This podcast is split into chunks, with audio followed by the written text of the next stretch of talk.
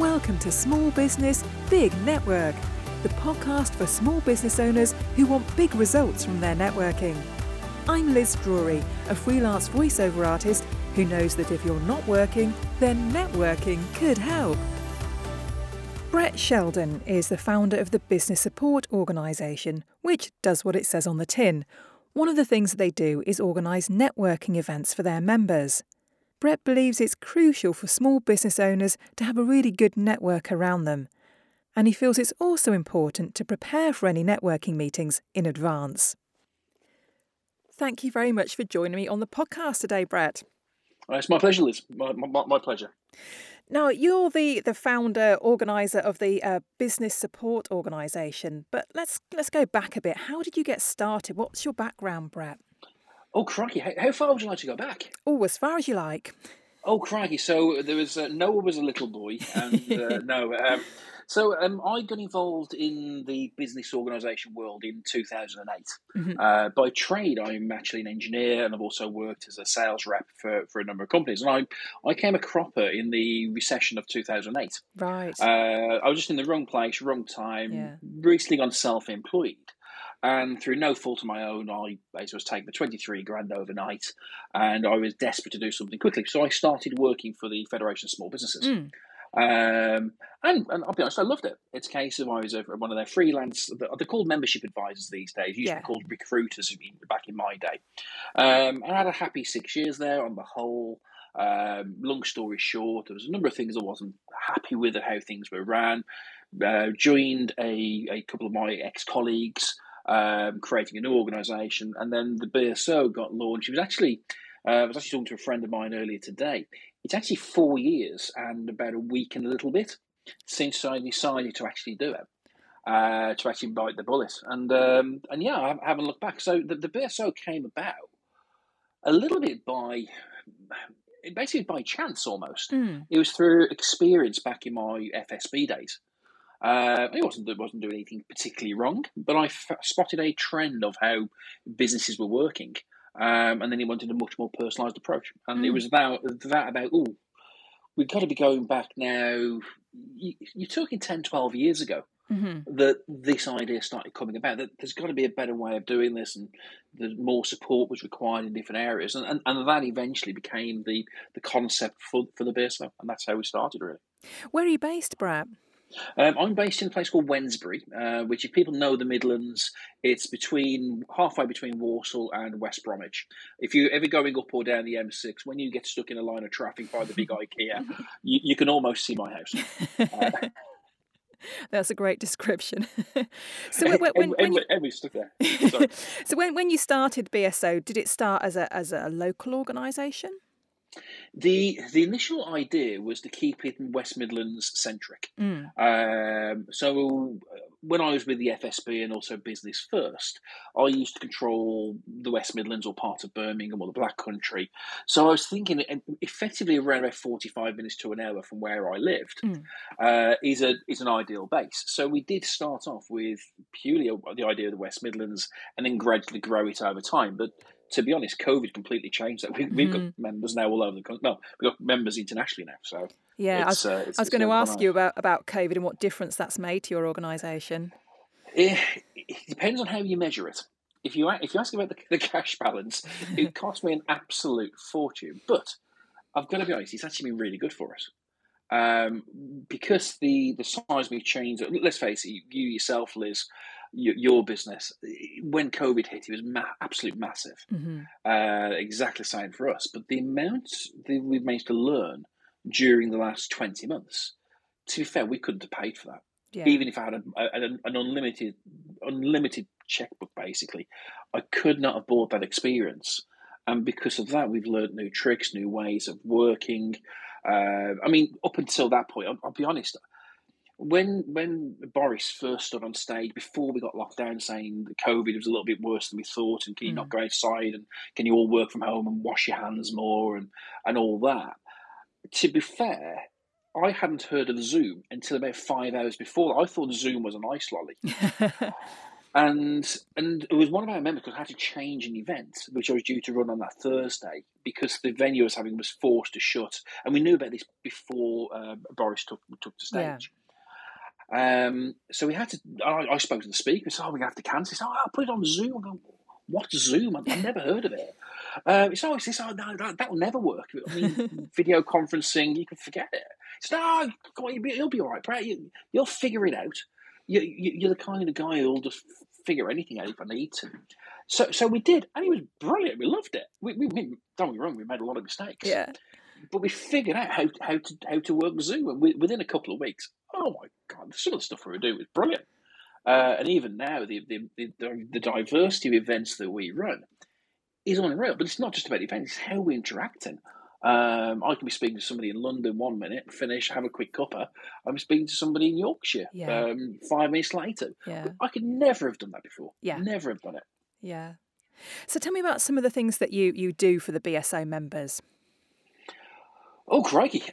Most people think of our events because we run an awful lot. But effectively what we've created is an environment to help businesses to grow. We want business owners to do business better. So we'll either support, so at the most basic form, we can be there as somebody to talk to. You know yourself, Liz, that running a business can be a very, very lonely place, especially if things are going wrong. And very few business owners have got a mechanism to do that. So from the initial outset, we can just be there for good ideas, bad ideas, to bounce ideas off. We've had people in tears. We've had to go and find people quickly because something disastrous has happened. We've obviously created the events. Those events are not only networking, but also training, ways of practicing. We've got a speaker in a couple of weeks' time. She's never spoken on a stage before. Yeah. So we're using it as almost as a training exercise, a safe place. We've developed employee benefit schemes. So we can go and get things like half-price Alton Towers tickets for any of the staff of our members. We even developed supply chains, routes to market. We've worked on sales processes. To be honest, we asked the question, how can we help? And work from there. And it's not about us. I'm more interested in finding solutions. So if you turn around to me, I'm thinking, oh, Brett, we wouldn't happen to know somebody who could do blah, or I have this problem. The chances are we can steer towards a solution, and that solution would normally be one of our members, but also we'll create the environment. You could go and do that directly. So the question is probably the wrong question, to be fair, Liz. It's probably more, what can't you do? Yeah, it sounds like a very holistic approach that you have there. Well, this is the experience I had when I was with the FSB. Once again, I'm not knocking them for it at all, but our role is to go in and sell memberships. But when business owners need some support, they need support. But effectively, they have problems, or they're looking for square pegs for square holes. But nobody ever asks, why do you need the square peg? Yeah. What's the hole? And because of the low-cost nature of business organisations, it's not very cost-effective. It's very difficult to do. So they were never set up for it, but the problem still exists. And if you ask business owners en masse, the biggest problem that most people face is they could do with a bit more business. Mm-hmm. So having things like preferred suppliers isn't probably the right way, because another local supplier could probably provide something cheaper, better service, dealing with a higher level, perhaps even with a director. You might be able to deal with a relationship, actually build relationships with them. And because of that, it's just developing that mechanism. Almost, it's whether environment or ecosystem is the word for it. I don't really know. It's whatever you would call it, really. We're happy to our members to call us whatever they want to, really. Now, you mentioned that you provide training for your members. What kind of topics do you cover? Once again, it depends upon what people require. So on Monday coming, I'm actually running a training course of how to make money from single to seat networks. I don't actually run any single-seat networking, but our members have asked me, say, well, we think we can get a better return from what we're doing at places like BNI and Bob Clubs. And once again, nothing wrong with those. So, okay, well, why don't we run something and run a training course to change the mindset a little bit on there? I've run one-to-one sessions with people where I've looked at, say, a sales pipeline or a sales process, and getting people away from what they think a process is, more to do with a nurturing way of working. But it's also not training just with us. We'll get to know what our members do and what the wider business community are doing. So if you for instance, if you were looking for something to do with LinkedIn, for instance, I'm not an expert on LinkedIn, but I know people who are, and we can steer towards them. And we know where free resources are and paid resources, and we get to hear about who the good guys are, in all fairness. Yeah, yeah. So tell me something about the networking events that you provide. I know you do have a number of different formats. Is everything online at the moment, or are you having some in-person events too? Yeah, well, we've run online, in-person, and also we've managed to figure out how to run the fabled hybrid event. So that's online. We use Zoom. In January, everything we're running is online. However, we have got in-person events planned for February, as well as the online events. And when I talk about hybrid, actually, I'll ask you the question. If I say a hybrid event, what would you imagine? Because lots of people are talking about hybrid. Yeah, well, I've been to a couple of hybrid conferences. Okay. And the way that has worked is that obviously there's been people in the room watching the speaker on stage as normal, but then there's also been a camera on the speaker and people watching that person on Zoom and able to ask questions through the Zoom platform. So that's been my experience. Okay, so I'm looking to take that one step further, and we've already done this. That when I talk about hybrid, I want people online and in the room engaging together at the same time.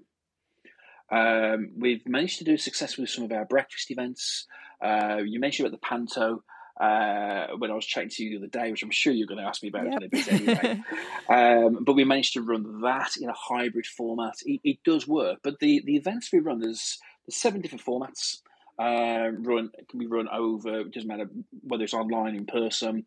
We can run them different times of day. So the kind of things we do are things we got one on Friday. It's called a meet and greet, which we managed to recreate effectively an open networking event, but online. So we broken down the fundamentals parts and rebuilt it online. So we get massive engagement. Using nothing more than Zoom and a bit of maths, in all fairness.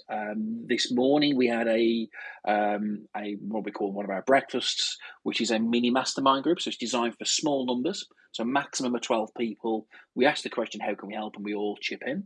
We have guest speaker events. We obviously have educational training events. They're slightly different. One we have, actually a really good one.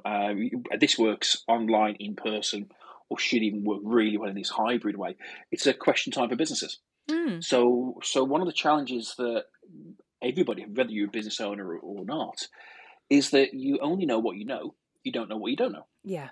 And if you don't know what you don't know, how can I, as a business owner of a support mechanism, help you if you don't know that exists? Yes. So by switching around how people operate, instead of having an elevator pitch of saying, oh, hi, my name is Fred, I'm an accountant, and then setting everybody to sleep. If the question was based on accountancy, and we then get accountants to actually answer the question, it goes from somebody sending somebody to sleep, or she, to being the hero. Yeah. And people engage, and it's much more interactive that way, but also we can have a lot of fun with it. Yeah. Whenever we run an event, we don't allow political correctness, and we just ask people to be prepared to have fun. Yeah. And then anything else goes, and we find that humour is a really good way to build relationships. Because if you're talking networking, it's all about relationships. Yes. That's the important part. Yeah, yeah.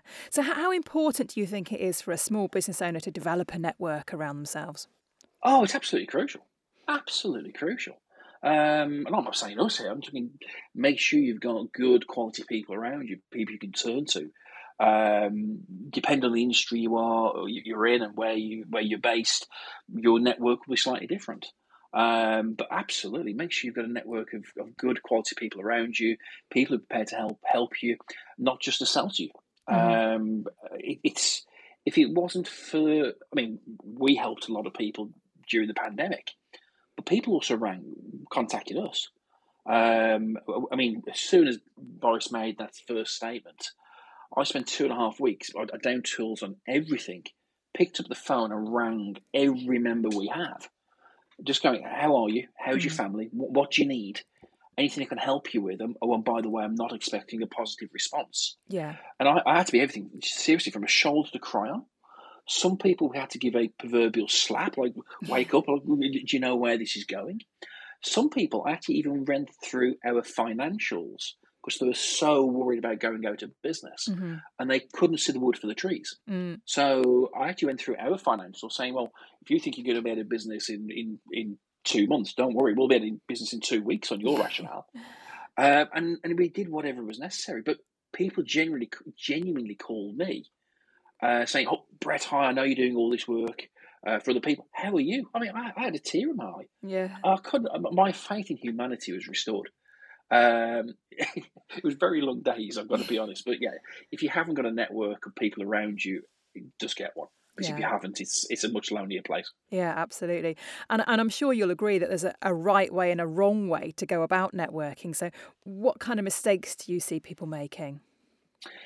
The first one I see is that there's a few. The first one, I'm sure you would have had this before. I've actually heard this on one of your podcasts before. People try to sell what they're doing. It's the big no-no. Nobody likes being sold to, so just don't do it. But also people forget what they're actually there for. So they focus on what they're doing. They don't focus on the problem they're solving. Yeah. As soon as you focus on what you do, it by default almost becomes a sales pitch again, even if you're not pitching. Focusing on the problems that you solve is a far better way of going about it.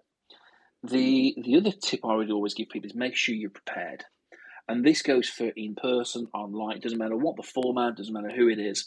Do as much research as you can before you go. Try to find out who's going to be there and make sure you speak to the people who are most likely to be able to either help you or the other way around. Yeah. If you go in there and think, actually, that'll be a really good contact for somebody else, go there and genuinely try to help. Yeah. And the other one is when people go networking, the holy grail is referral work. That's what people are looking for. I mean, I don't know about you, Liz, but I suppose you love referred work. Is that right? Absolutely. Yeah. I'm exactly the same. But many people don't have a mechanism for it. And the easiest way to do it is it's not about the person you're dealing with and the industry they're in. It's more to do with mindset and the environment they operate in. Yeah. And if you can understand that part, what happens from there is you can then make people's lives easier to refer you. And all this can be done through networking. It's almost being enlightened, really. Once people start understanding this, it changes their world. But not many people understand it. It's a tricky concept to get around, but it's so good when people do. And other people who understand it, as soon as they see somebody else like that, you can almost wink at them because you just know who the person is. You can always smell it. It's one of those. It's really weird to explain, but make sure you're prepared. Stop selling and build relationships. Yeah, that's that. Now, you already alluded to this earlier on, but I'm going to ask you now about your panto. It sounds like you have a lot of fun with your networking, but the panto sounds like something really extra fun. So tell me about it.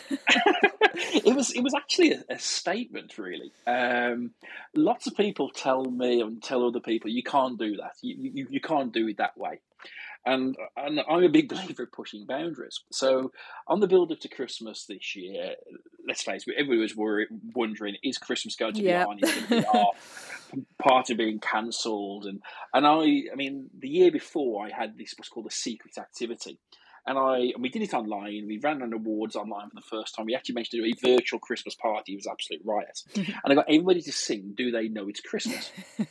However, I signed everybody parts. Yes. So we sang Do They Know It's Christmas, Band Aid style. But we didn't tell anybody. We just dropped them in it. And this year, I thought, right, we're going to make it bigger and better. So I arranged a panto. It wasn't your normal panto. Do you remember was it the 90s or the late 80s? Jim Davidson's Cinderella. Yes. The naughty panto. Well, I wrote a follow up to Cinderella, and the cast was made up by our members at the Christmas party, whether they were online or in the room. But we failed to tell them they were in the panto until about 30 seconds beforehand, when we gave them the script. It was hilarious. It was all about entertainment. Yeah. But the reason we do it is people are talking about it. Yeah. And so it's great for us, but also it helps other people give when they're building their relationships. So when people are having one-to-ones, it's so easy to just keep talking shop. Yes. So we give them something different to talk about.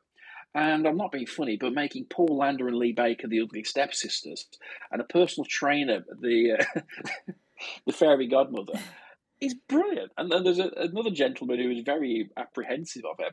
But we made him Cinderella's dad, but we made him wear an Olaf costume because we wrote the script from scratch. And he'd asked the fairy godmother to be a big star in Hollywood. And he came in dressed as this 8-foot Olaf. It was hilarious. I mean, I got some good friends of mine to sing I Feel Pretty. I got a web designer to twerk on stage. He really loved it. It was brilliant. But he was all about just seeing what can be done. Yeah. And making that. So it's all about entertainment. But next year we've got even bigger plans. People are already dreading. I think they're already trying to think of excuses not to go. Yeah, I was going to ask you how you're going to top that next year. Well, I'm happy to tell you. We're actually running. I've got plans to run a version of Taskmaster. Mm. So we're going to get people to run competitions against each other and get everybody in the room up and going. But only I will know what they're going to be doing. That's what we're planning. But we may have another idea between now and then. It doesn't really matter what it is. Just get people talking again. Get people engaging. Yeah. All this. Elevator pitch. Oh, I'm sorry, but there's better ways of doing it than that. Yeah, I mean, what you've been doing with your members, it gives people an opportunity to show a different side to themselves, doesn't it? Oh, absolutely. Yeah, even this goes down to things like the Facebook groups and things, which are completely closed. It's a closed shop, mm-hmm. So people just open up and talk about things and just ask for help. And it goes back to can we create that environment to help people? And another thing is we're noticing it's starting to spill over. I'm happy for people to copy our ideas. And I mean, crikey, I've been introduced to other organisation owners to actually give them advice. So you think, hang on paper, the competition. Well, no, they're not. Mm-hmm. Just help them out. Give them some tips. The number of people giving tips about how to use various software in certain ways, how to avoid cost if they're trying to set up something on a membership base. It's all great because what I want is business to be done better, and I want the environment to improve. When I say the environment, the business environment, and whether that's us or somebody else, it doesn't really matter either way. Yeah. Well, it sounds like you're a great asset to the business community, Brett. How can people find you if they want to learn more about what you're doing? Okay, the easiest way is to find our website. It's quite easy. Just go to www.thebso.co.uk. So with my accent, I'm conscious that wouldn't come out very well, but it's THE Bravo Sierra Oscar. Oscar, that's the one. .co.uk. You'll find out about us on there, and if anybody wants to contact me directly, just ask them to email me. I'll give you my email later to put in the comments. Feel free to contact me. The other easy way is to find me on LinkedIn. I'm the only Brett Sheldon in England, so it's not very. I can't really hide. So just find me on there and make contact. I'll gladly have a chat with anybody, give them a steer, give some advice, help them with some connections. More than happy to. Wonderful.